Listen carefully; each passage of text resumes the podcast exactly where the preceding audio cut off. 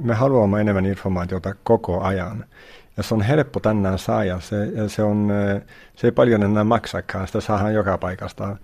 Ja se on tällä että meillä on semmoista dopamiinia aivoissa ja meidän aivot ei näe eroa oikein informaatiossa ja viinassa ja heroiinissa. Se on sama niin kuin dopamiinihomma, mikä, mikä siellä päässä sitten niin pyörii. Ja siksi me haluamme enemmän informaatiota aina kertaa.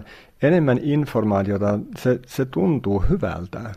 Se tuntuu jotenkin hyvältä, että me tiedetään enemmän ja silloin me toivottavasti pystymme ottamaan niin oikeat päätökset ja riski on niin pienempi.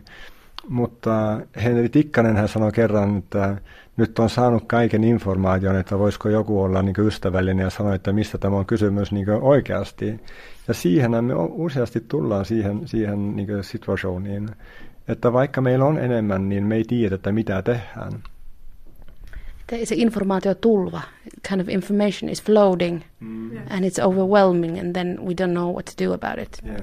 I would say that uh, we, we, all need, or most of us today, need to go on an information diet. Mm. We need to ask ourselves what information we really need, not what information we can have, because we can have so much today. There's information, uh, it's, it's everywhere. And uh, I think that Ari mentioned in Finnish now that we have become addicted to information and we want it. I mean, the more information we have, the more we want. So I would say that in Sweden, at least, we can see the progress of TV shows. For ex- for example, we want something easily digested, and uh, research shows that of all the people with a smartphone with mail in their phone, more than thirty percent check their emails before they even get out of bed in the morning. so my hands up. is raising up. Yeah, we wake up in our mailboxes. Mm. So uh, it's actually becoming a problem because more information makes us feel secure, but it doesn't make us better decision makers. Mm.